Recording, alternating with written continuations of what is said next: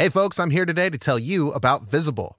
Something unfortunate about wireless services what you see isn't always what you get. But with Visible, what you see is what you get. No perception check required. Switch to Visible, the wireless company that makes wireless visible. Get a one line plan with unlimited 5G data powered by Verizon for just $25 a month, taxes and fees included. If you're looking for a carrier that is upfront with no hidden fees, then go to visible.com to make the switch. You don't need more than one line of wireless to save, and you're going to be getting unlimited 5G data powered by Verizon. Visible is the wireless carrier that's constantly operating from a zone of truth. In their quest for total transparency, Visible wants you to know monthly rate on the Visible plan. For data management practices and additional terms, visit visible.com. Save on wireless without the hassle. Switch to Visible today and save at visible.com. Greetings, adventurers. Today we're excited to introduce you to a new story Dark Dice, a horror podcast that blurs the line between actual play and audio drama, where the story is determined by the roll of the dice. Six adventurers embark on a journey into the ruinous domain of the Nameless God. They will never be the same again. One of the players is not what they seem after a doppelganger, a creature that can assume the form and voice of whatever it kills, infiltrates the team. As the players are picked off and replaced one at a time, can they figure out who the monster is before it's too late? Can you? Here's a quick example of what our show sounds like. The uh, shambler with the jar of liquid inside of him. Soren Arkwright let loose an arrow that cracked the glass, passing through the spine of the creature. The shambler still managed to maintain its forward momentum, but stumbled as it eagerly tried to bite and swipe at Soren, landing near his feet.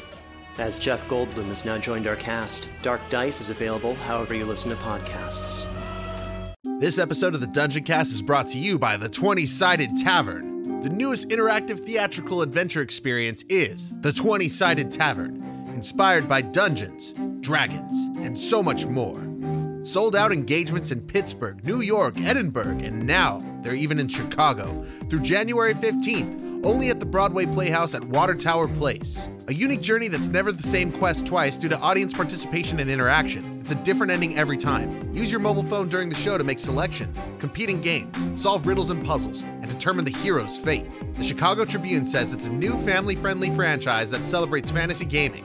The audience has a total blast, clearly authentic and fun. For showtimes and tickets, visit BroadwayandChicago.com. Hey, everybody, welcome to the Dungeon Cast. I'm Brian. And I'm William. This is the podcast where we talk about everything Dungeons and Dragons. And today we are covering Dragonlance.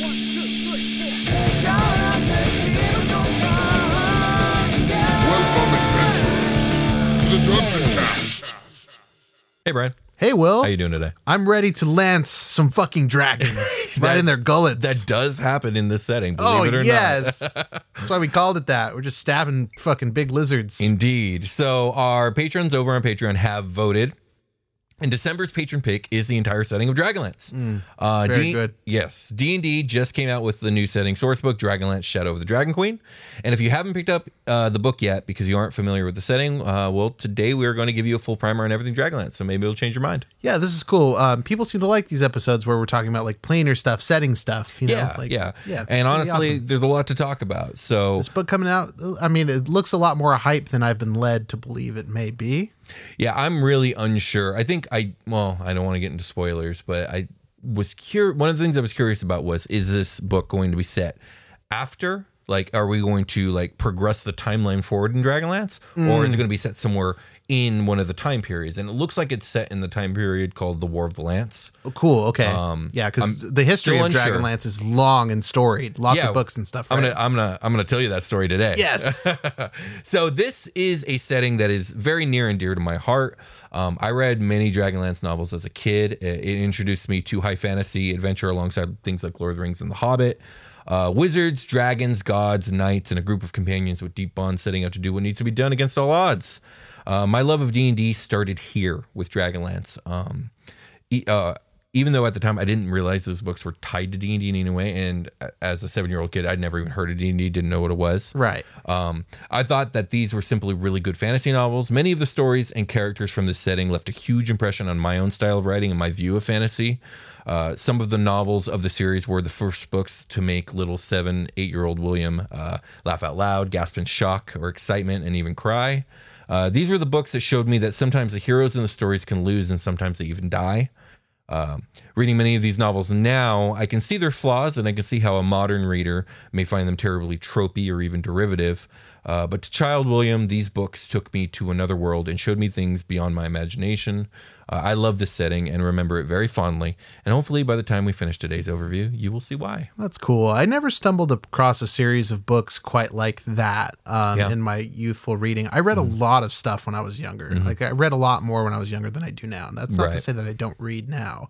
It's not as frequent, and mostly it's for my job. Yeah. But I, I do read a lot. It's just not the things I would choose to read given my own devices. But it, it, the first thing I kind of came across was the Dark Tower, which I've talked a lot about on the show. And even right, absolutely, and it's pertinent. It's pertinent. yeah, and it is fantasy, and, Yeah. and, like that was the first like big adventure story I ever read. Really, Mm-hmm, um, yeah. But like in my childhood, I never came across like anything like this. It was kind Yeah, of my- interesting. so Harry my- Potter.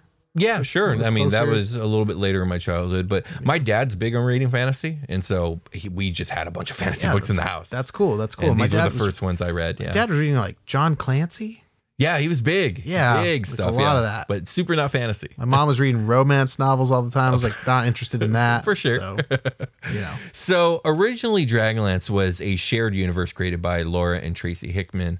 Uh, you may recognize uh, Tracy Hickman's name. He is also the guy who came up with the Ravenloft setting. oh nice. K- Kudos, Um, Yes. Tracy. hmm And expanded by Tracy Hickman and Margaret Weis under the direction of TSR. Margaret Weis is a really big deal. She is like the prime writer behind most of the core Dragonlance books, with Tracy Oh, yeah. Hickman as like the the secondary writer. I see. Even though he came up with the setting. So, um, but anyways, the Hickmans conceived uh, the Dragonlance uh, set as a D and D setting while driving in their car on a on the way to TSR for a job interview. Later on, Tracy Hickman met his future writing partner Margaret Weis at TSR, and they gathered a group of associates to play D and D in the setting.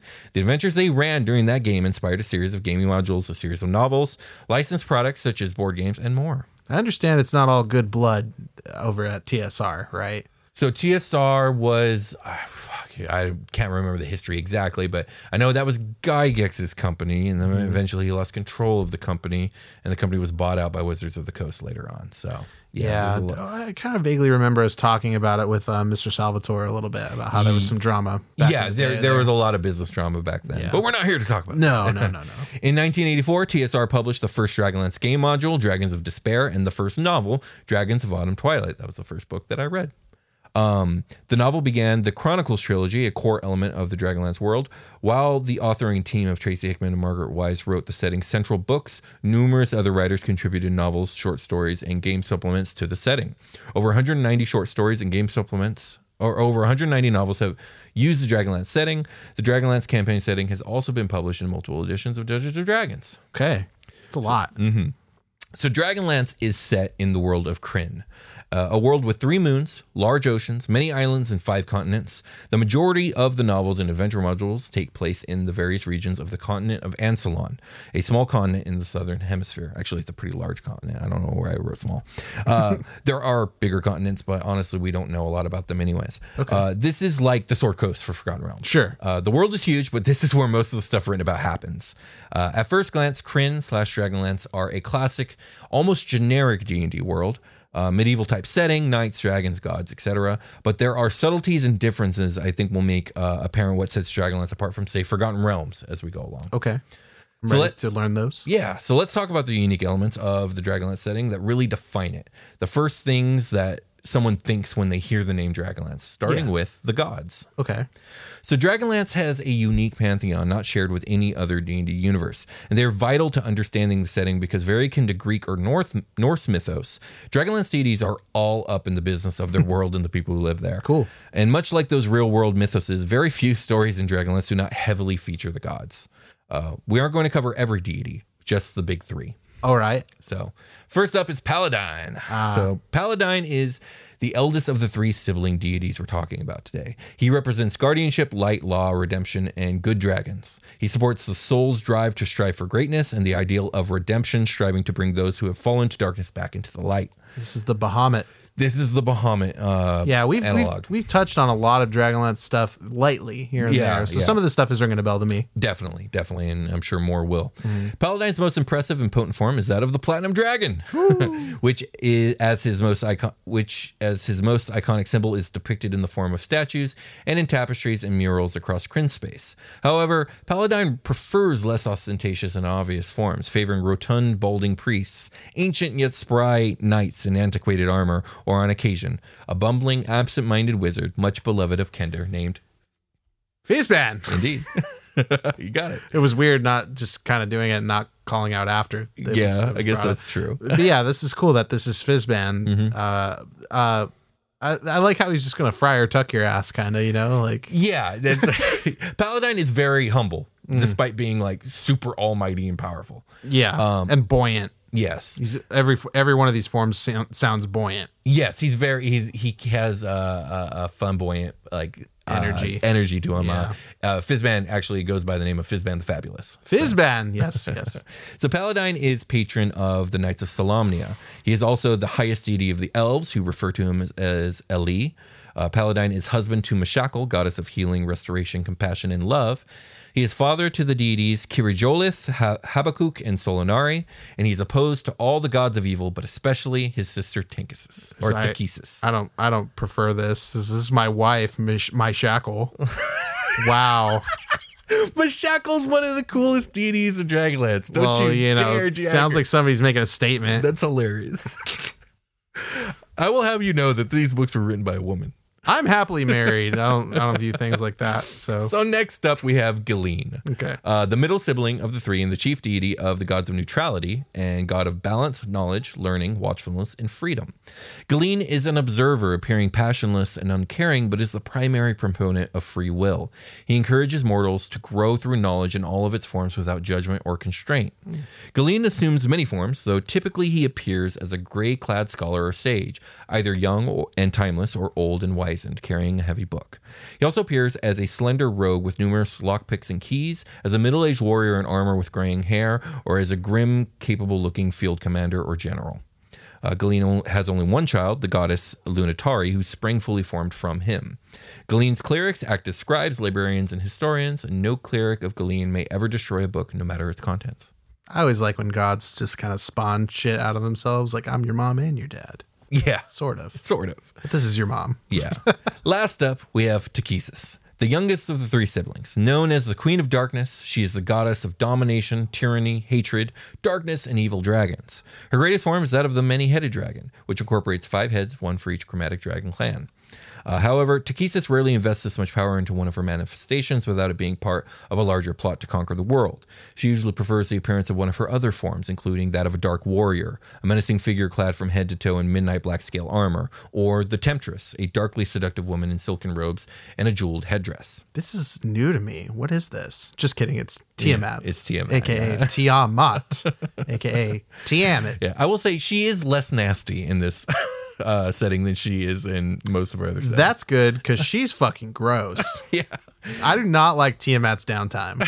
I'd rather Tiamat just be fucking attacking shit. Yeah, sure. Uh, so uh, Takhisis is the head of the evil gods, uh, consort to Sargonnas, god of vengeance, conquest, strength, war, and rage, and mother to the deities Zeboim and Nuitari. Um, you'll notice as we keep going through this that like this setting really leans into the moral aspects of the alignment chart and not very much into the law and versus chaos thing. Okay. Like good is a power, evil is a power, and neutrality is a power, and they are always vying, and the balance is always trying to be maintained between Okay. the three. Interesting. So next up, we have dragons in Dragonlance. Um, they're very similar to your average D and D dragon, with a few exceptions. One, they are far more prolific. They tend to live in hidden conclaves away from civilization, but they're far more common than how D and D usually presents dragons. Yeah. Uh, second, they are super on the sides of their parent deities.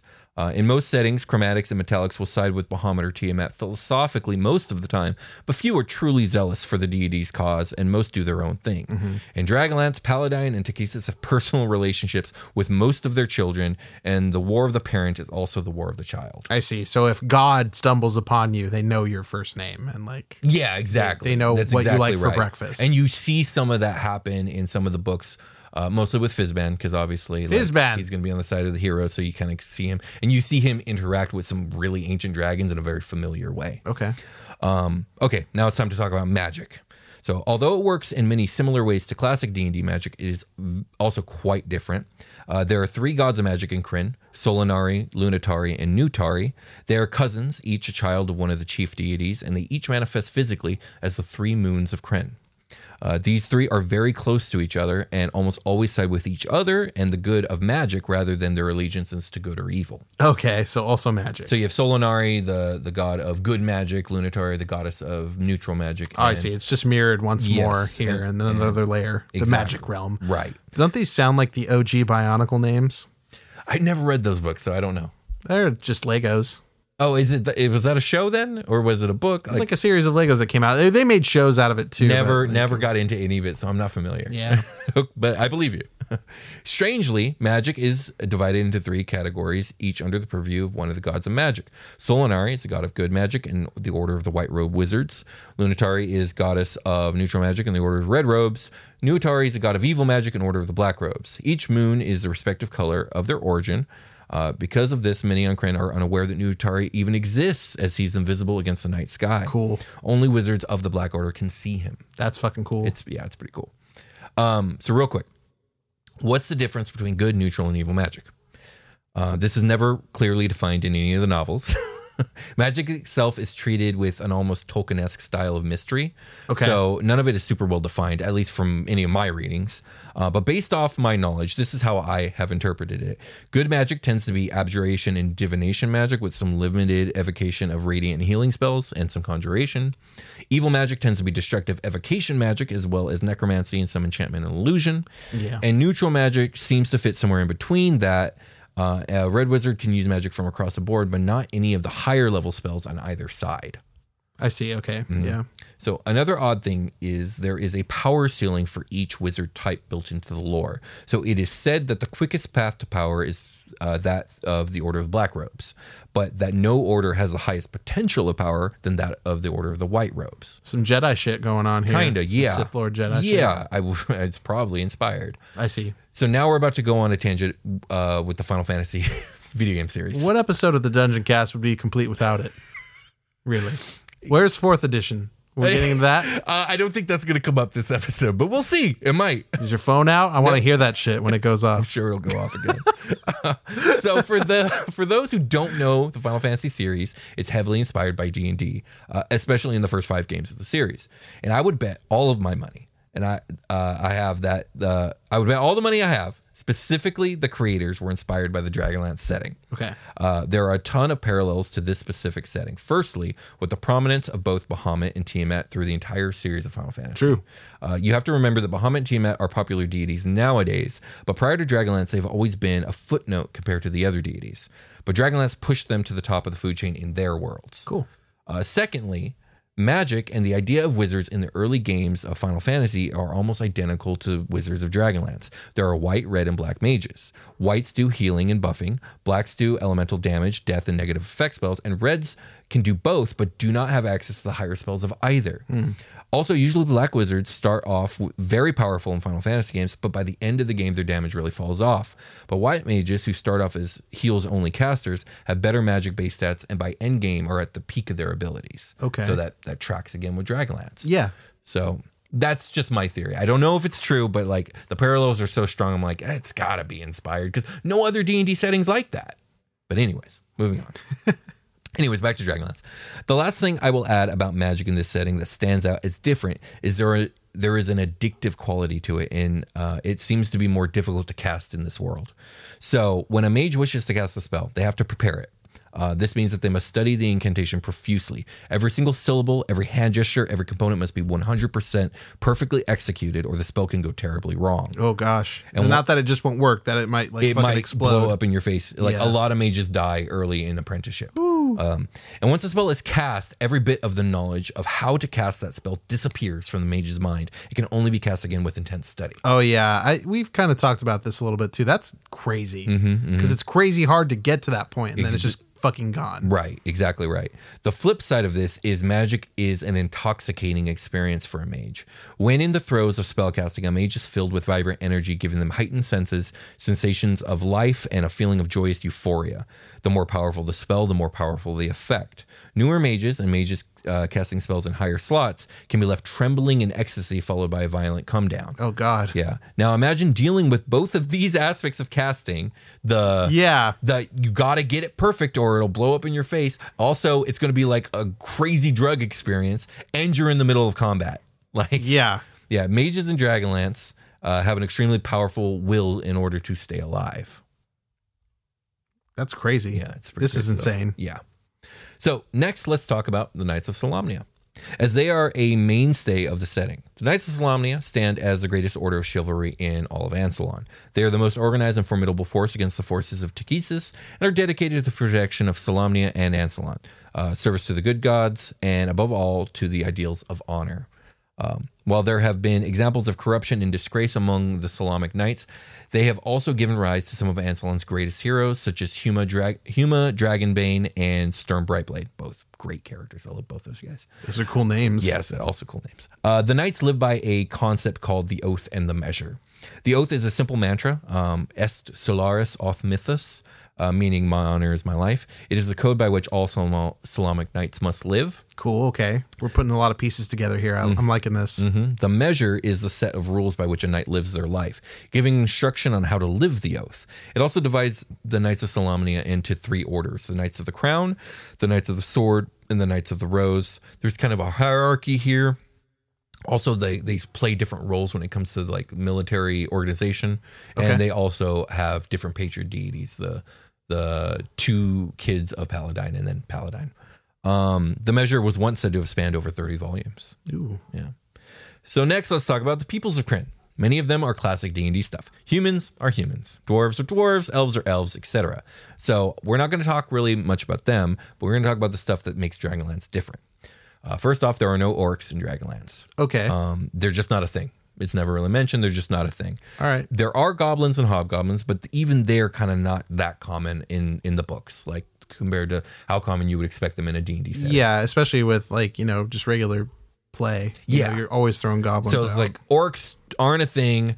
Goblins and hobgoblins super downplayed. okay. Um, but moving on, let's talk about what there is. Ogres and a race called the Irda. So ogres are the firstborn of the gods of evil. Uh, they were gifted with immortality and unsurpassed beauty and intelligence. They consider themselves to be the chosen of the gods. They believe the gods sent them down to rule over the lesser races and animals. And they formed a mighty empire in the early uh, ages of Krynn and enslaved humans as their servants. Bummer. yeah. Okay. Eventually, the humans formed an uprising that shattered the empire and won their freedom. In punishment for their failure and their hubris, Takhisis transformed her once favored children into forms that better matched their souls. They retained most of their intelligence, but became something more akin to traditional ogre, ogres in appearance. Uh, their society mostly collapsed, collapsed and broke off into tribes, but one nation of theirs survived, and they also came to conquer the Isles of the Minotaurs and enslaved them for a long period Oh, of what time. the hell? Oh yeah, these guys are they're, they're the worst. Um, uh, the Minotaurs end up getting their freedom too. The Minotaurs are kind of nasty in this world too, but I love them. Okay. Um, finally, the Irda are a race descended from the ogres of old. They were a group of ogre who rejected the evil ways of their kin and fled when their heresy was discovered. Uh, chased and hunted, the newly named Irda received assistance from the gods of good and found an island of safety, which received protections, allowing only those sanctioned by Solinari, a good god of good magic, uh, to find the isle. Uh, here they remained in isolation for millennia, retaining their original beautiful forms. okay. This is crazy. Yeah. Next up, we got Minotaurs. All right. Uh, Minotaurs live on the Isles of Mithas and Kothas on the northeastern shore of the Blood Sea of Istar. Minotaurs live to be about 150 years old. They are intensely proud creatures, growing to be about 7 feet tall, with horns up to 24 inches long. In order for one to advance in Minotaur society, they must fight in the Great Circus. Only champions of the Great Circus can be leaders. Minotaur believe that might makes right. Additionally, nothing is more important to a Minotaur than his or her honor. Okay. I like Minotaurs so far. They're they're they're lawful evil. We're going to keep going. They are the favorite of the god of war Sargonnas and often serve Takhisis by serving him. They are an extremely xenophobic lot uh, with dreams of conquering all of Ansalon. Uh, the only other creature most Minotaur hold in high regard are the Knights of Solamnia, renowned for their code of honor. This is their one saving grace in the eyes of Minotaurs. Uh, lastly, Minotaurs are m- the most renowned sailors in all of Krynn. They have the greatest navy and the fastest ships in the world. Also, I will I will say this: a lot of their like um, their uh, like architecture and stuff, and their their way of dressing is very reminiscent of like ancient Greeks. Okay, yeah, with the sailing and stuff also. Yeah, yeah, exactly. yeah. Next up, we have a totally unique race called the Draconians. 20 years before Dragonborn were a thing, there were Draconians. Draconians are a race of dragon humanoids, also called dragon men because they walk upright and are human sized. Draconians have scaly bodies like a dragon's, a snout, a short stubby tail. Created in order to fill the ranks of the dragon armies of the Dark Queen Takhisis, the generals of the dragon armies generally use Draconians as shock troops. They are not natural creatures of Krynn. They were created from the eggs of metallic dragons using dark magic called the Corruption Ritual. We're going to talk more about that later. Okay, because I was going to ask. Yeah, about it. we're going to talk more about that later. There are five clans of Draconian, one for each type of metallic dragon age that were corrupted from. Uh, unlike Dragonborn, many Dracon- Draconians have wings and can fly, and instead of dragon breath weapons, Draconians have horrible effects that occur in their death. Some have bodies that turn to stone, instantly trapping whatever weapon killed them. Uh, some have bones that explode, and some dissolve into pools of deadly acid. Can you imagine stabbing something? Its fucking bones explode. Yeah, one of the coolest crazy. scenes early in uh, uh, Dragon the Wild and Twilight is when the, the main group run into these things they've never seen before, and when they kill them, they start exploding and turning into stone, and they're Oh, God. like, "What the fuck?" Yo, Yeah. so next, we're going to talk about gnomes and a race called Kender. So we started. talked about the Kender before. We have. We're going to get a little bit more into it, uh, and, but we have to start with gnomes for lore reasons. Mm-hmm. So gnomes are the father race of dwarves and another small race known as Kender, which I think is noteworthy because in most settings, the big three humanoid races are human, elf, and dwarf. Created by uh, creation god Reorx, gnomes are the great inventors of Krynn, uh, designing grand machines for every imaginable task God, I love gnomes. Yeah, I, I particularly like gnomes from this setting because they're ridiculous. At the beginning of their life, each gnome is given a life quest. The idea is that it is the, the idea is that this is what their ancestors should have devoted their lives to, and this quest must be completed before the gnome and his forebearers can rest. For example, a life quest might be to study geometry of, of, of a single nail. After being approved by the guild, guild subcommittee to which his family belongs, the gnome spends his entire life working on this quest. Seldom does a guild declare a quest complete. That would mean that all that can be learned about the subject has been learned. Are they all stupid like that? like one single nail? I'm just gonna like. Gnomes, they're they're it? hyper intelligent, Yeah. to an extreme degree. So like basically every aspect of every atom of that nail, like Yeah, it would sure. be that family's like life quest. Okay, I can see how that can be useful across lots of gnomes. Yes, exactly. Sometimes it's something small and menial like that. Sometimes it's something huge and grand. Okay. Um, it varies widely. Gnomes are notoriously fast talkers, usually running their words together like this. Not like trying to trick you into like. No, that's just literally they talk at high speeds. Cool. If you ask a gnome for his name, he will proceed to recite the entire history of his family, uh, his entire history, and the history of everything which which he has invented. Uh, the only way to get a gnome's attention, uh, especially when they're in the middle of thought, is to interrupt them. Uh, this is not actually considered rude because it's common practice. Because you kinda have to. You kind of have to, and they're Okay. always doing it to each other anyways. Gotcha. In fact, it is famously how their home island was named. Gnomes dwell within a mountain island of Mount Nevermind. The story goes that the first humans to contact the gnomes asked about the name of their homeland, to which the gnomes began to respond with every known fact about the mountain's size, geolo- geology, and history. Uh, to which the humans interrupt, saying, Never mind. Yeah. Uh, the gnomes thought this was an ingeniously succinct and practical way of referring to the mountain, so they renamed it Mount Nevermind. They're like, huh? Oh, well, I actually really like that. Exactly, yeah. nice one. Let's do it. So um, now we have to talk about a magic artifact known as the Grey Gem of Gargath. Okay, I like that. For now, what you need, we're going to talk about it twice. For now, what you need to know is that it is an immensely powerful gray gemstone that causes random chaos wherever it goes. Neat. And at some point in history, the gnomes got a hold of it. Of the gnomes who chased after the gray gem, none ever returned. Instead, they were transformed by the gray gem's power from gnomes into either dwarves or kender, depending on whether they chased the stone because they coveted its value or they chased it because they were curious about it. I think you skipped a line there. It said Did that, that the gem did escape and led a large group of gnomes chasing. Oh, okay, yeah, it, yeah, yes. it- which it was implied by the many other things you said. but yes. yes, you're right. I did skip that line. So the chaos in the gem caused it to like to escape. Yeah, just start running. exactly. Um, Now, like I said, dwarves are dwarves in this setting, except for gully dwarves, who we're not going to talk about today because there's no time. But I would love to talk about gully dwarves in their own episode Okay. one day. They're very fun. um, but Kender are something different. Uh, they replace halflings in Dragonlance and are rather fascinating. If Raistlin Majere is the most famous character from the Dragonlance setting, then the very, very close runner up would be a Kender named Tasslehoff Burrfoot. Ooh, that's a lot of R's. Yeah, it is. Um, Kender are unique to Krynn. They are like the halflings, which many other worlds sport, but they are much more interesting than that. Kender appear to be small human children, slight of build, beardless, eh, about three and a half to four feet tall. Uh, Kender generally live for about 100 years or until their curiosity gets them killed. Uh, one of the unique traits of Kender is their inevitable affliction of a thing called wanderlust. Uh, this is a fever which possesses young Kender and causes them to travel the world over. Kender wander for years, settling down after they, they feel they have wandered down all the roads their hearts their heart desires. Wanderlust usually lasts for about ten years. Okay, usually cool. Kicks in late teens until their late twenties. Nice. they just go on like a hippie convoy by themselves. Kinda.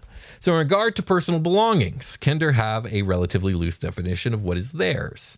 In a Kender home, a relic is anything that hasn't disappeared after three weeks. Uh, Kender have the unique handling ability, which allows them to find object, objects unconsciously.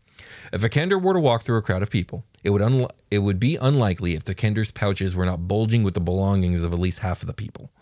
Uh, and if anyone cornered them and asked them about it, the Kender would truthfully reply that it must have fallen into my pouch. It's a good thing that I found it, or somebody else might have taken it. Oh my god, I'd be so pissed. Yeah, I know. Yes, uh, there's a lot of people not Yeah, you, not sh- you shut up, man. Yeah. Give me my stuff back. I don't know what you just said. I don't like it. because of their naivety in regards to personal belongings, especially how they come to possess those items which belong to other people, the worst name that you can call a Kender is a cut purse or a thief, for they believe that they are neither.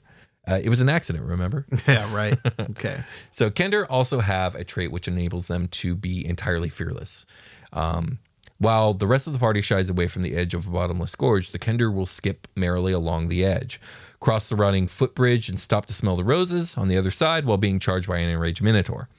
Uh, everything is an adventure, including death, which is the last great adventure. This fearlessness might be interpreted as, as stupidity, but Kender are fiendishly clever in a childlike sort of way. So quirky. Yes, they're very fey-like in a way. I guess so. Um, there are certain situations where a Kender has been observed to get a strange feeling. This generally happens in the presence of something that is so evil that ra- that most rational people would have run away screaming already at this point.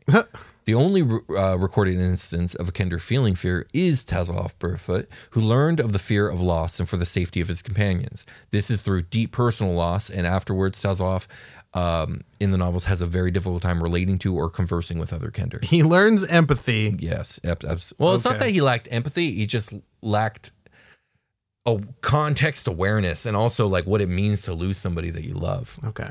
So, since Kender are so small, some might think they are easily subdued by other races. However, coupled with their fearlessness, Kender have a unique ability to taunt enemies.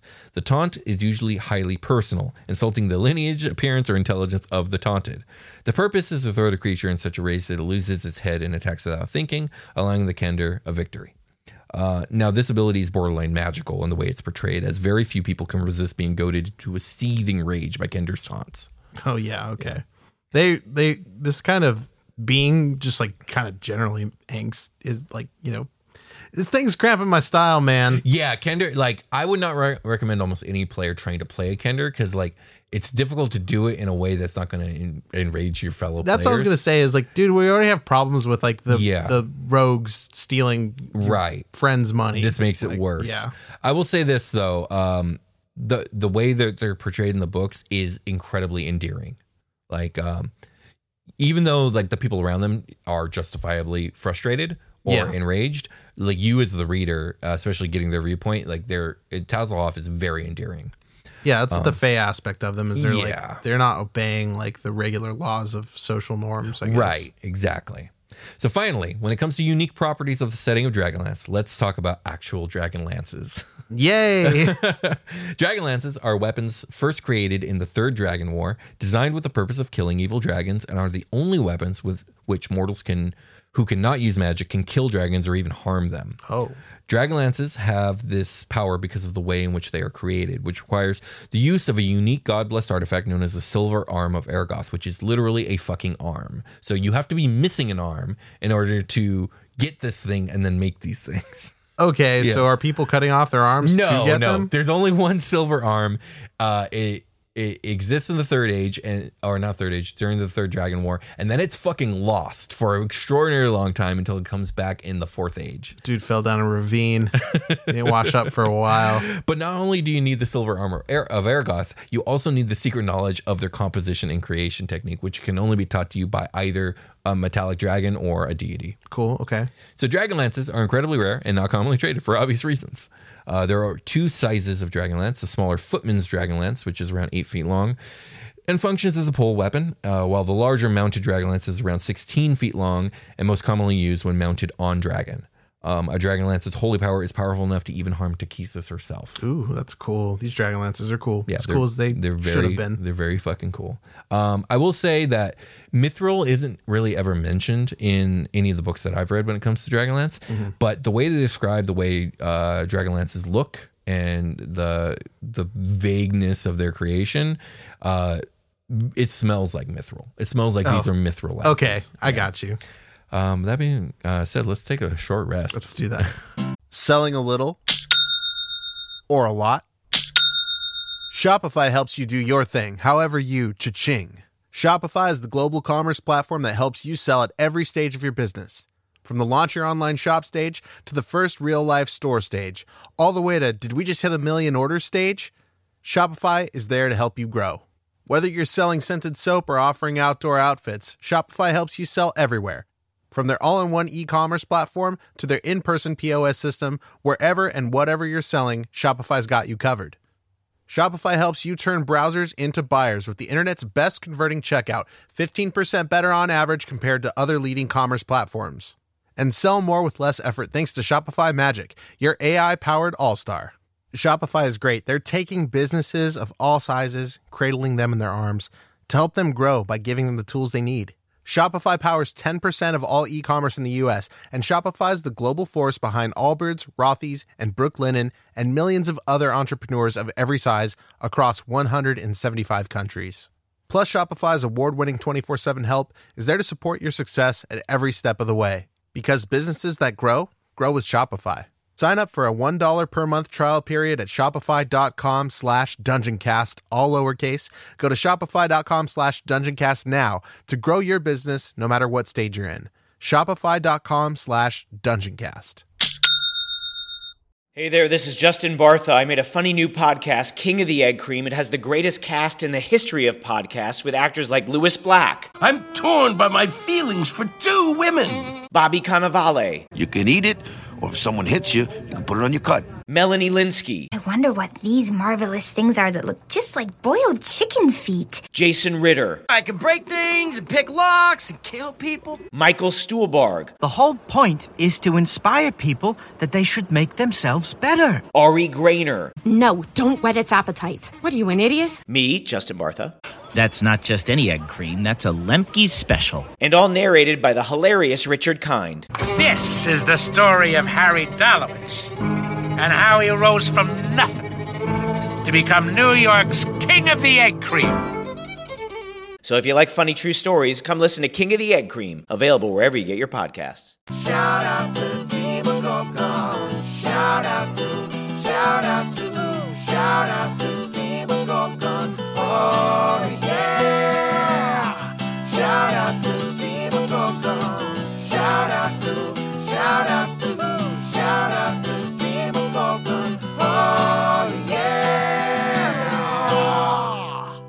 We've returned. Indeed, we have. We're fucking back talking about killing dragons with speci- special lances that were made with silver arms or something. What the hell was it again? and a lot of god magic. A lot of god magic. There's a lot of that going on. Um, Listen, do you support us? You do because you're listening, and we really, really appreciate that. We do. There's a couple things you could do if you want to help us even more. Mhm. Um, one of them is leave an iTunes review of some kind. Oh yeah, some sort of review or a Spotify review or slap, rating. I believe slap that rating. subscribe. Um, yeah, or yeah, any kind of review on whatever podcasting platform you're listening to us on is super duper helpful for Mhm. visibility for the show, etc. It, it really helps a lot, and we like seeing the nice things. Mhm, that we do. Some nice things, please. um, you can also go to patreon.com slash the dungeon cast. We, we will be talking a lot more about what's going on there at the end of this episode. This is a long one, but if you're sticking around to the end, we appreciate that a lot as well. Absolutely. And uh, you'll hear some some good news at the end of this one from the Dungeon Cast team. So if, if you could stick around, stick around, stick around. Let's get back to Dragonlance. Let's Tell me how we kill these bad boys. well, now I'm going to tell you the history of the world. Okay, I mean that's fine too. I, I'll take it. So the history of the world of Krynn, uh, and thus the settings for uh, both the novels and the game supplements, is roughly split into five separate ages: the age of Starbirth, the age of Dreams, the age of Might, the age of Despair, and the age of Mortals. Uh, we will go over all of these, but most of the novels and modules take place in the fourth and fifth ages, ages of despair and ages of mortals. Okay. Um, though one of my favorite stories occurs in the beginning of the Age of Might slash end of the Age of Dreams. Um, and we're going to start at the beginning because that's a good place to start with the Age of Starbirth. So, I love Starbirths. me too. They're delicious. In the beginning, there were only two entities in the universe. One they call the High God, who represented law, order, and creation, and one they call Chaos, the father of all and of nothing, who represented disorder, destruction, and the void. For reasons unknown, the High God called into being from the void that was chaos, his, its, or their children, who came to later be known as the gods. Probably smoking that reefer. So he also called from the void. Um, I'm just, I'm I was also sorry. I was kidding. I don't like Starbursts. Oh, okay. Yeah, or any gummy candy. Fun Oh, fact teeth- about Brian: teeth problem? It gets stuck in my teeth, Yeah. but also like the flavor. I never say this part. But the flavor's just not there for me. And it's fine. not. I'm not like a big Starburst guy myself. I like Skittles. I'm, yeah, I can do a Skittle. Yeah. Tropical Skittles, those were good. Sure, those were sure, good. absolutely. I'm a chocolate man myself. I'm so. a chocolate man. Yes, I knew this about you. Yeah, I know. Turtle brownies, baby. They're oh their way. yes, thank you. All right, back to back Yeah, to sorry. the history of Krynn. So not much is known about this early time in the universe since no non-deity could ever exist in a place without time and space. But at some point, the gods tired of the void, desiring to create something of their own. With the high god's blessing, the gods were allowed to create things of their own and divided into three groups, each led by one of the eldest and most powerful among them. Uh, the three sibling deities, Paladine, Gilean, and Takhisis. Paladine and his host would eventually become the Pantheon of Light, Gilean and his the Pantheon of Balance, and Takhisis and her ilk the Pantheon of Darkness. Though these are mortal, mortal constructs attached to them, um, and for now, it was not so much that they were evil, good, or neutral, it was that they just really had differing views and affinities. Okay. So it is said that in this moment, Reorx, the forging god, struck his hammer on the anvil of time, and the sparks from his strikes became the first stars. Nice. That's dope. Yeah, it's pretty cool. Together, the gods created the world of Krynn and dragons. Uh, the three pantheons discovered that, then discovered the potential of the stars, which ended up being spirits in reality. And their disagreement of who should guide these spirits, uh, they then began to quarrel. Uh, the fighting, uh, which it was called the All Saints War, is stopped by the High God, who proclaims that each pantheon may offer one gift to these spirits, but otherwise leave them the fuck alone. Okay. Um, Nice. the, go- the gods of light provide the spirits with physical forms so as to enjoy Krynn's pleasures.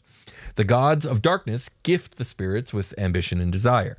The gods of balance give free wills to the spirits. The spirits are born into the world of Krynn as ogres, elves, and humans. Each family of gods creates one god to honor the truce, and the gods of magic are born good Solinari, neutral Lunitari, and evil Nuitari. Okay, they really are just like stand-ins. Yeah. All right. So the Age of Dreams can be summed up as this. The gods all try to spread their influence over the peoples of Krynn, and quickly things break down into a two-party system of good versus evil. Uh, Krynn is uh, is raked in a series of wars called the Dragon Wars over the course of millennia. There are three major dragon wars, each ending in the goddess of evil Takhisis and her chromatic dragons' defeat and balance being restored. The third dragon war ended with the defeat of an avatar of Takhisis by a knight uh, named Huma Dragonbane. Uh, this is a dope book called The Legend of Huma, by the way. Everyone go read it because it's great. Yeah, and if you if you're like maybe there are some people like listening to the first episodes and then listening to the weekly releases. We did a Legend of Huma read in the Wizard episode. I'm pretty sure We A did, very, yeah, like, we fourth, did. fifth episode. Yeah, something like that. We did. It was a, a, a Magius quote. Yeah, we had time to do like fun little soundbite things Yeah. at the beginning of this one. Yeah, absolutely. Uh, these episodes. Um, so Takhisis was banished from returning to the prime material plane. The chromatic dragons fled the continent to keep the balance. The metallic dragons also left the land. Soon, people would forget dragons actually existed and instead consider these creatures creatures nothing more than legend. This leads to two major historical events. The third age, known as the Age of Might, and the unintentional fucking up of the balance of light and darkness, but in the direction of the light this time. Okay. So the Age of Might sees the rise of Istar, a new nation devoted to Paladine and the gods of good. Istar grows and begins trading, growing stronger and stronger until it is a major world power. The king priest uh, begins rulership of Istar and declares itself the moral center of the world. Istar begins to lose sight of the balance between good and evil and tries to eradicate all evil, quote, evil in the world. In doing so, they become the evil and corruption that they seek to destroy. Ah. Mhm. So traditionally, evil, traditionally evil races, we will say, such as ogres and minotaurs, get enslaved. Joy. Bummer. Mages are persecuted and forced into hiding. Uh, Bummer. There are thought police constantly reading people's minds and making sure no one is thinking evil thoughts. I hate that. What the fuck? Freedoms of all peoples get repressed. Soon, the king priest demands demands from the gods the power that they gave Huma Dragonbane in the hopes of destroying all evil. Ultimately, King Priest uh, Beldinas, that's his name, prepares to actually ascend to godhood himself with the aid of artifacts known as the Discs of Mishakal. Okay. Uh, the people of Istar applaud this effort and are sent 13 warnings by the gods to warn them of their folly. Um, all the true clerics from the world vanish. Now, there are some books that actually go into this, but essentially what happens is at this point, there's a lot of people who call themselves clerics, but they have no divine power because they're not actually good people. You know, they're not Oh, right. They can't- They, they don't can't have a connection with from- yeah. because they suck. Um, and the few that are like real and do have actual divine power, um, they all get whisked away like in a rapture type thing. Are they doing like performance magic probably then? Yeah, there's like- a lot of shit like that. Yeah, snake absolutely. oil, yes, salesman that's kind of exactly stuff. right. All right. Um, but all of the true clerics get get vanished from the world. They get taken up to the heavens. Straight raptured, baby. Okay. Yeah. Um, other things happen like uh, the uh, let me see here, like trees weeping blood. The city of Istar is battered by continuous storms and basically like your your ten plagues. Yeah. stuff. Right? Trees are like, fuck. this My- sucks. I have eyes now. And they're bleeding. But of course, the citizens of Istar and their king priests mistake these signs as being the work of evil, trying to stop them. yeah. A fucking tree with bleeding eyes sounds kind of evil to me too, it- honestly. it, it does sort of, doesn't it? I can relate. So in the end, the gods drop a fiery mountain on top of the city of Istar Okay. That's one way to solve your fucking problems. in an event called the Cataclysm. Every land is torn asunder, seas move dramatically, countless lives are lost, and the gods leave. They abandon Krynn, and all divine magic uh, vanishes with them. Uh, regular magic remains, but not because of normal D and D reasons. Like in in Dragonlance, magic isn't this thing that like permeates the universe. It's not the force. It's not the force. It's Yeah. you, you don't tap into it necessarily.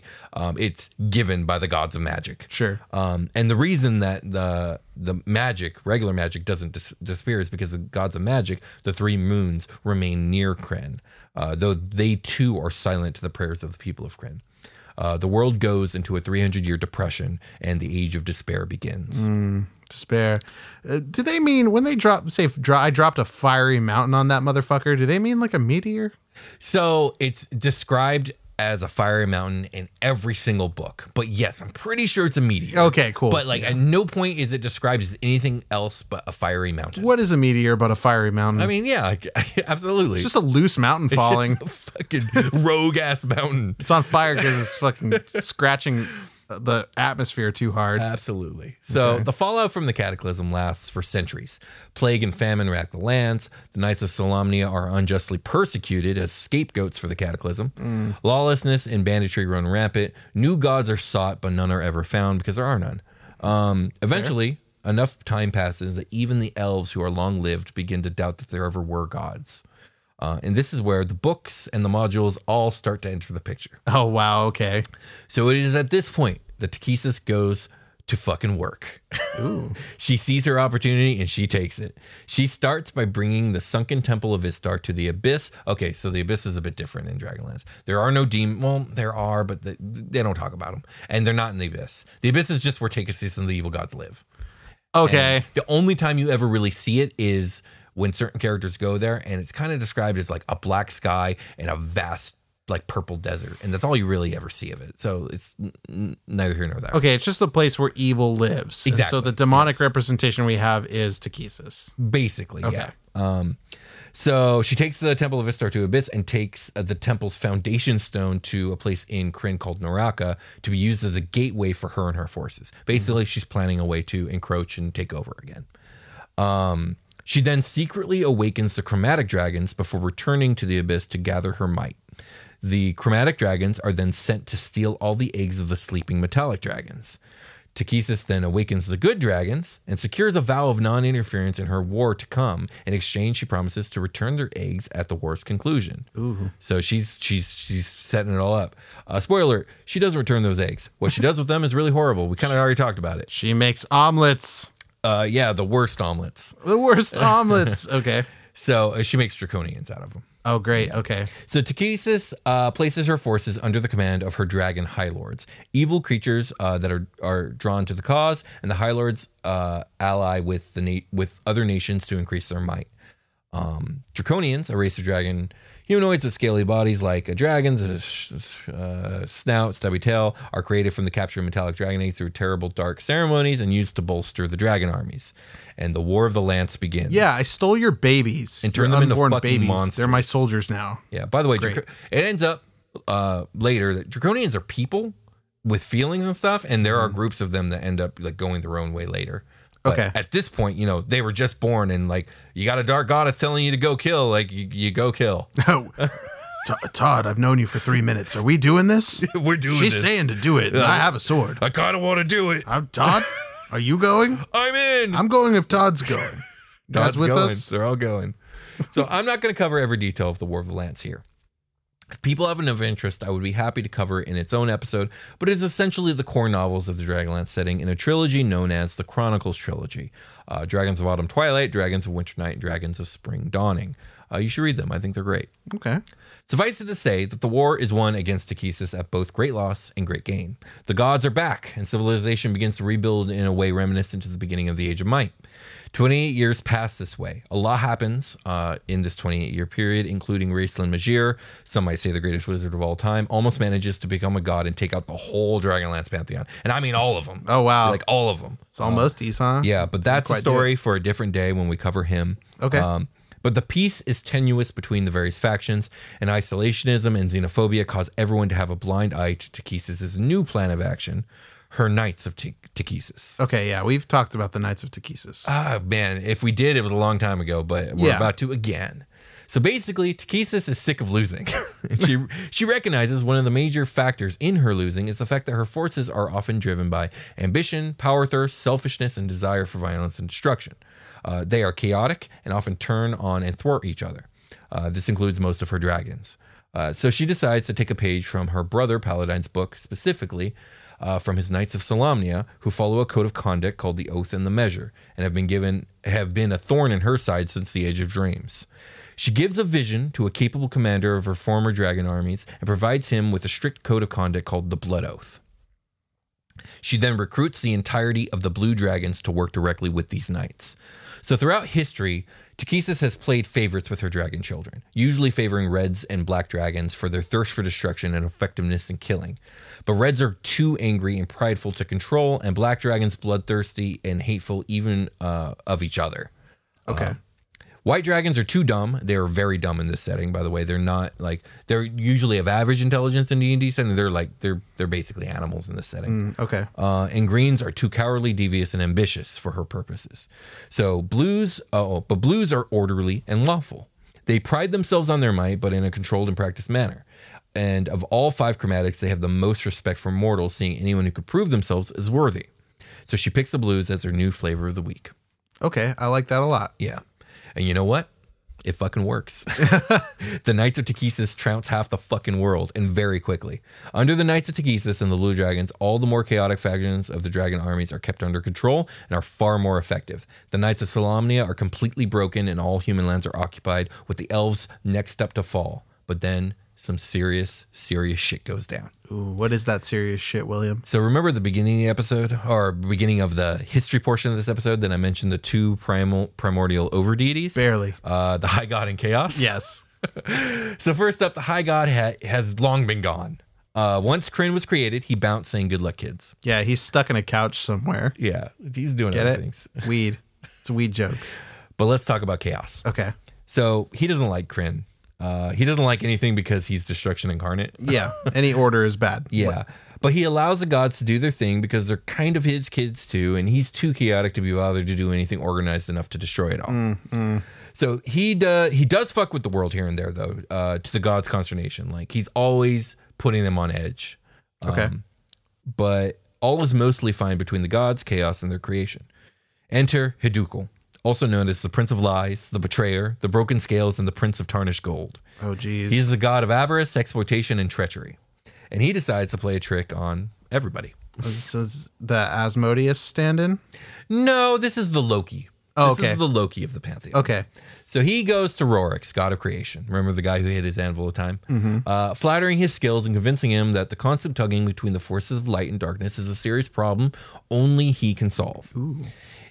It, uh, if, oh yeah, it's the pantheon of neutrality's job to keep the balance between the two. And how can they do that without something to boost their power to keep both light and dark in, in their place?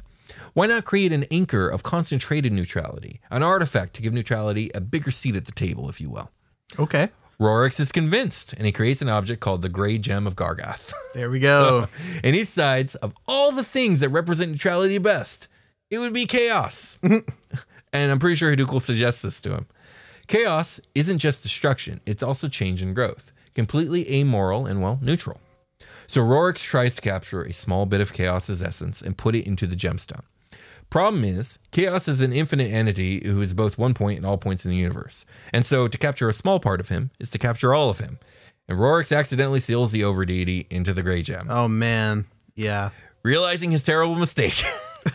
and also uh, that releasing chaos is not an option because he would be super fucking pissed to probably destroy everything. Reorx decides to hide the gem in one of the one of the moons for safety. You're a rock now, dog. I'm sorry. yeah, this doesn't work. Uh, the Gray Gem is a super powerful artifact reeling with chaos magic. Much like the One Ring, it is also sentient and wants to cause chaos. And so it finds its way into the world of Krynn, causing much calamity in its wake wherever it goes, as we talked about with the gnomes and the Kender and the dwarves. It's like the Jumanji board. Yeah, and it always manages to disappear before Reorx can get his hands on it. Uh, not to appear again for centuries, where it repeats its wanton chaos and disappears again. I like it. I like the gem. Yeah. The Well, gem is funny. Yeah, well, it's not going to be funny for long. So, funny fast gem. forward a few thousand years Okay. to when the Knights of Takhisis are taking over the world, like I was saying before. Dope. So, while that is happening, the Gray Gem, which was found and being held by the Irda people, remember the them? I was talking about the beautiful ogre people that became the Irdas. Became uglies. Yeah. Well, except for these ones didn't. oh, these ones didn't. Yeah, they- oh, the Irda yeah, state. yeah. Yeah. yeah, yeah, Okay. Uh, because of reasons I'm not going to get into. Uh, if you want to understand those reasons, read the book uh, Dragons of Summer Flame. Um, the Irda released Chaos from his prison. They didn't know he was in there, but they want to release the magic in the gem that so they can use it to protect their island. Um, anyways, he cracks it open and it's like a nuclear bomb going off, killing everybody on the island. Um, and Chaos is uh, freed from his prison, Joy, and he's pissed. Joy. yeah. He decides he's going to return everything to the void, starting with Krynn and then the gods themselves. Fuck all this shit. Ah! So he raises armies of shadow whites. These are like literally like shadow people. Cool. Uh, dragon like beasts, but made out of magma and of stone, and more, and even more like aberrations. And he launches a worldwide assault on Krynn. Everyone everywhere is dealing with these things, and these things won't die. um, or some of them do die, but just more rise in their place. Okay. And everyone is losing this fight. And the Knights of Takhisis, right after their victory over most of the world, get mostly wiped out. Wow. And so it's Bummer. so at this point there's like literally like six knights of Takhisis and like four knights of Solamnia left alive in the world. Okay. right? So meanwhile, uh, all the gods of all the pantheons are in an all-out celestial battle with Chaos himself. So like there's a mortal plane fight going on and a celestial plane fight going on. Uh and they're losing. Uh Takhisis straight fucking runs away. Oh, Like, wow. She knows it's a losing fight and she escapes to somewhere beyond. Uh, Paladine leads everyone in a final defense, knowing they can't win, but hoping to buy Mortal Kind some time. Um, details for another time, but what ends up happening is a last band of the Knights of Takhisis, led by Steel Brightblade, uh, who will or could get his own episode, is probably one of my favorite characters in all of fiction. Alongside a last band of Knights of Solamnia, join forces, and on the backs of the last remaining blue and silver dragons, uh, with the help of the only remaining white mage, uh, Palin Majere, a nephew to Raistlin Majere, Hmm. uh, a Kender named Tasslehoff Burrfoot, uh, each could get their own episode, and probably will, and a mysterious woman named Usha, who is the keeper of the Grey Gem. Uh, they ride into the abyss with the Grey Gem to try and reseal chaos. Also, Reorx is with them, disguised as the mortal dwarf, even though like he also blows his cover, so they know it's him. And he's kind of he's kind of coaching them through all this, like telling what needs to get done. Okay. Uh, so long story short, they do it. Most of them die, and the world is absolutely ravaged, but they save all of creation. Wow. It's at this point that the gods decide they they need to leave. their machinations and quarrels have done nothing but cause undue pain, suffering, and war. They leave their final blessings, and they all depart permanently, including the gods of magic, the three moons. Thus begins the age of mortals. Magic is gone, and the gods will no longer move mortals like pieces in a game. So nobody can do magic anymore. Right. Okay. So this is where I stopped reading Dragonlance. It was a great. I, it was just where I happened to run out of books. For sure. So it was a great book uh, to end on. And a few years later, I did see that there were books that had come out, but I never got around to reading them. Uh, I went ahead and spoiled these books for myself so I could finish this timeline for you. Oh. So remember everything I just said about the gods willingly leaving uh, to let their creation flourish? Mhm. Yeah, that was a lie. Oh. Remember when I said Takhisis straight up abandoned reality and ran for her life? yeah. What she actually was doing was taking advantage of the distraction caused by chaos to create a demiplane of existence only she could access. Then, in the aftermath of chaos's defeat, she whisks Krynn away to said pocket dimension so that she and she alone can mess with it. What the fuck? I know. Okay. Yeah.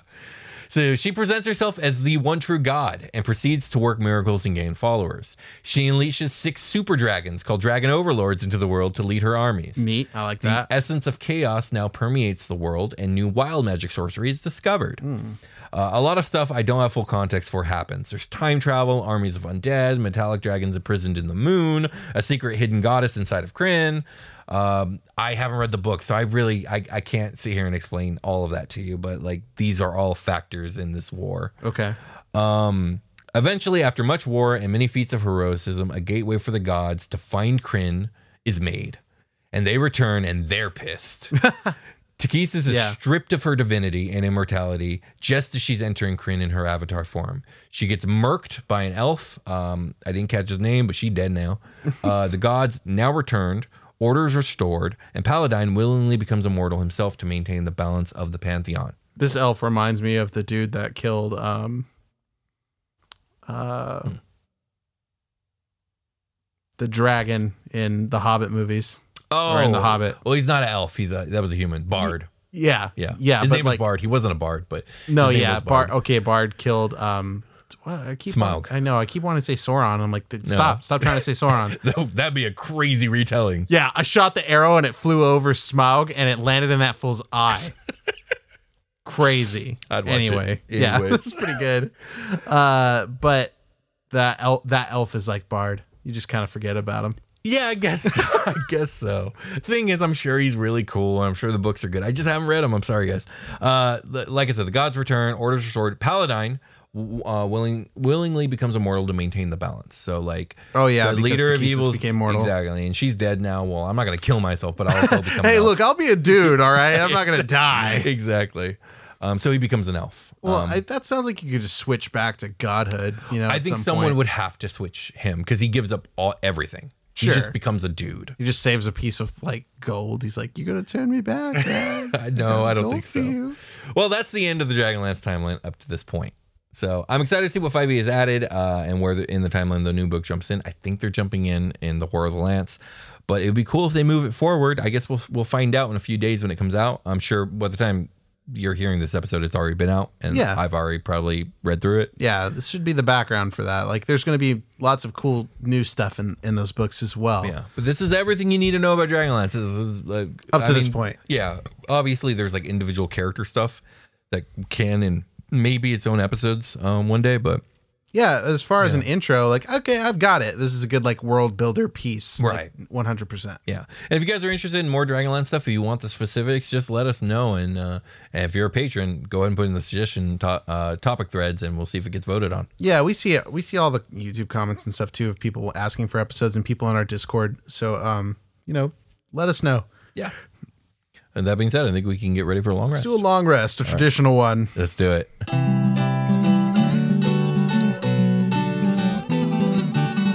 Shout out to Demogorgon. Oh, yeah. Hey, everybody, welcome to the long rest. Uh, we didn't do one last time because fuck that shit. It wasn't conducive to the a episode. It was a structure. spiritual long rest, yes. Yeah. And I think for the UAs and guest episodes, we probably won't do long rest. We'll probably just let our guests plug, and like that'll just kind of be the way it is. Yeah. Anyway, um, we owe you guys some Patreon shout outs. Last time, uh, we had to skip it for technical reasons, and that's all good because we let them pile up a little bit, baby. Now, now we're gonna shout you all out. Indeed. You guys ready? I'm ready. Are you ready, kids? Aye, aye, Captain. Let's do this shit. We got an upgrading patron, Dirty K. Thank you, Dirty K. Woo! Woo! Thank you, Dirty K. That's like that's like special K's after dark, like cousin. Oh, no. uh, Christian Roberts. Thank you, Christian. Woo! Woo! Darth Pikachu wants a Nyankoi review. Oh my god. What is Nyankoi? Um, I do believe it is actual uh, cryptocurrency. I believe it's a real one. Oh wow. Yeah. So it was Darth Pikachu wants a Nyan coin wants a Nyan coin review. review. I'm not saying it again, but thank you. Thank you, Darth Pikachu. Thank you very much. I'll call you Darth Pikachu for short if that's okay. Darth Pikachu. Because Bro, I was playing Smash Brothers the other day, and I was doing some Pikachu stuff, and I'm like, man, I would love to main Pikachu. It's not going to happen. Pikachu I- rules. Pikachu rules. But I'm Watch a some zero suit. I'm- ESAM videos. yeah, I'm a zero suit till I die. Uh, we got Tristan Liu, Thank you, Tristan. annual subscriber. Tristan Liu, Annual subscriber. the real Demogorgon. Is it? Is it truly you, my lord? This is. Uh, I love these, by the way. When you guys do this, there's been like a total of two or three. Thank you. Thank you, my lord Demogorgon. Come on, Will. You know it's not. All right. Well, thank you. But shout out to Demogorgon. Um, some oh, somebody asked where our little demo. If you're watching on YouTube, you can see our little Demogorgon plushie. Um, it was actually a gift from Chemical on Discord. Uh, I don't know where he got it. Thank you, Marcos. Yeah, thank you. Um, Wayne Detweiler. Thank you, Wayne. Uh, what do we do? Uh. Thank you, Wayne. Thank you, Wayne. Icewind Brewer. Thank you, Icewind Brewer. Thank you. Thank you. Austin Stark. Ooh, like the last name, Austin. Thank you. How did you know it was a woo? Woo, woo. okay. Kellen Mark. Thank you, Kellen. An annual subscriber. Kellen Annual Mark. subscriber. Annual patron. Patron. You are our Patreons. That's an old joke. It's uh, not that old. Chris Osprey. Thank you, Chris. Thank you, Chris. The novice DM, the novice bard. The The novice DM, the novice bard. Thank you, the novice DM, the novice bard. Bam, bam, bam, bam. Tommy Martin. Thank you, Tommy. Thank you, Tommy.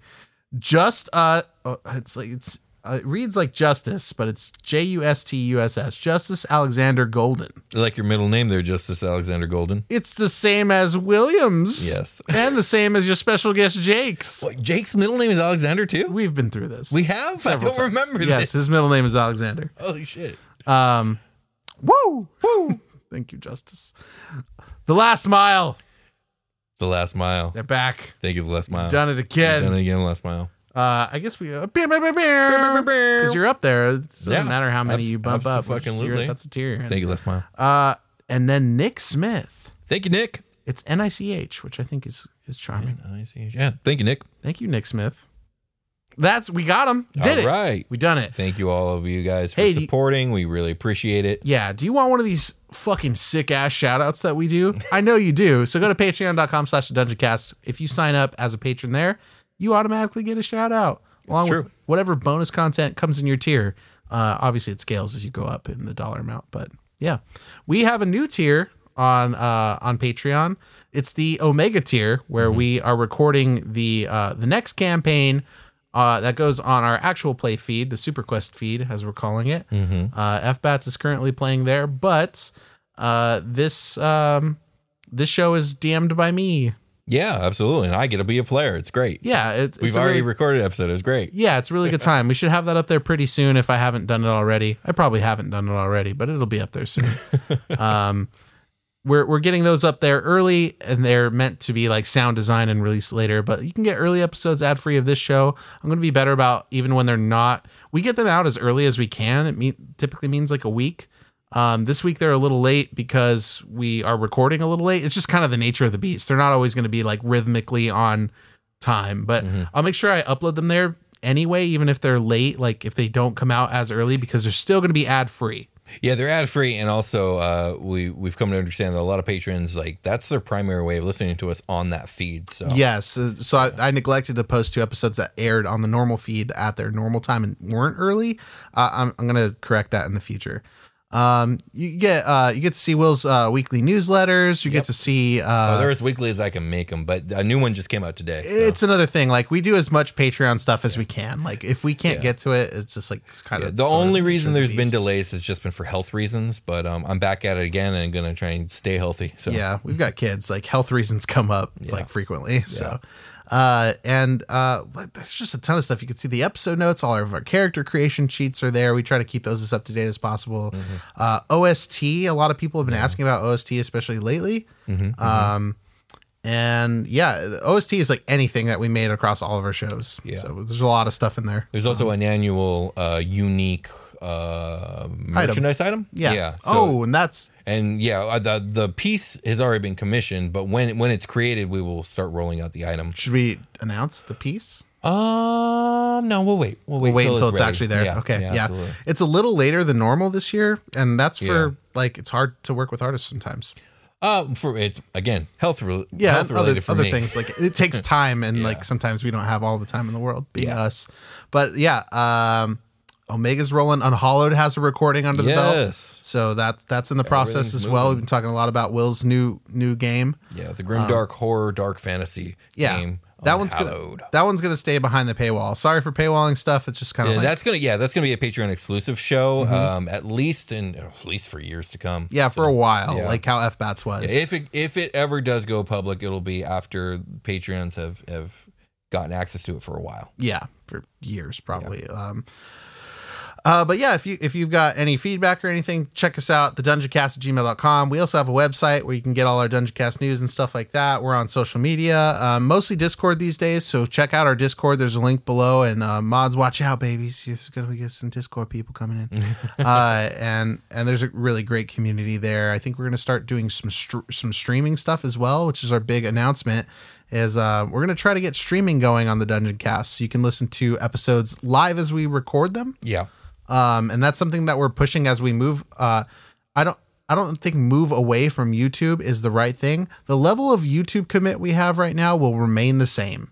Um, Yeah. but it will be no more. We're going to transition out of other things because they're real dirtbags over there at Google. yeah, they're still not paying us. Yeah, just- I mean, that's that's just it. Like we make content, we get views, but they're not paying us because ad space hates us. So Yeah, and like that that was part of the fun of YouTube was like the first thing to pay us. I'm Yeah, it pretty sure. It was was. like part of It the fun of was, it. It was like, okay, some money for the thing we make. That's nice. But uh, you know, like it's just like it's really not where we're trying to put our energy these days. I think streaming is going to be a lot of fun. Yeah. Um. So yeah, we'll we'll have more details on the next recording for you about that. But just keep an eye out for those sort of things. You'll probably see it in the Discord on Twitter. Um. When we get that sort of thing up and running, we'll probably do some tests, test Yeah, streams, definitely. Before we try like a whole episode. Uh, and there might be some hiccups with it. So um. It kind of it kind of messes with the early episode thing too a little bit, but I think it'll be okay. I think I think it'll work out. Yeah, I think so. Because like we're, we'll we'll talk more about logistics of how episodes are going to get released after streams. It's not going to change the podcast. We basically do it live anyway. Mhm. Um, and yeah, that that's that's we're just going to try something new because that's what we do here at the Dungeon Cast. We change, we adapt, we overcome. It's about drive. It's about power. We get hungry, we devour. Thank you, The Rock. I wonder who secretly Dwayne Johnson really is deep inside. I was talking about that with my wife. Like, yeah. is he evil Is he secretly evil in there? I don't. I don't think so. But I mean, God knows. like, I don't know. I used to steal Snickers from the 7-Eleven as my pre-workout meal every day when I was in like my early like, or like late teens, early 20s. And now I'm coming back to the 7-Eleven to buy all the Snicker bars and give the employees cash money and pay for everybody's shit that's in line. I was like, that's really cool. But it took you a really long time to go do that, The Rock. You've been rich for a while. to be fair, he probably just hadn't thought of it yet. Maybe. And then he had an epiphany. Oh, well, his PR team did. That's I why mean, I'm like, maybe. okay, how deep does this rabbit hole go, Dwayne? I- well, either it's a lie or or it was a real epiphany. yeah, well, I like that guy for now until we find out his deep dark I secrets. like his work for now. Yeah. Well, we're watching you, Dwayne.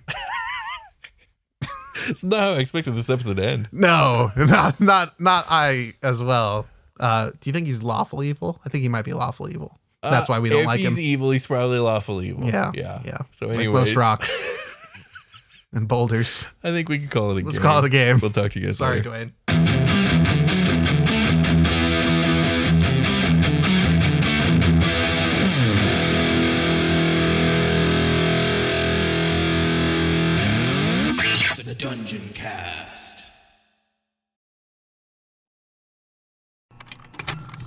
Contained herein are the heresies of Radolf Burntwine, erstwhile monk turned traveling medical investigator.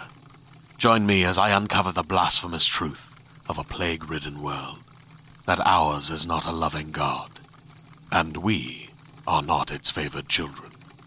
The heresies of Radolf Burntwine, coming January 2nd, wherever podcasts are available.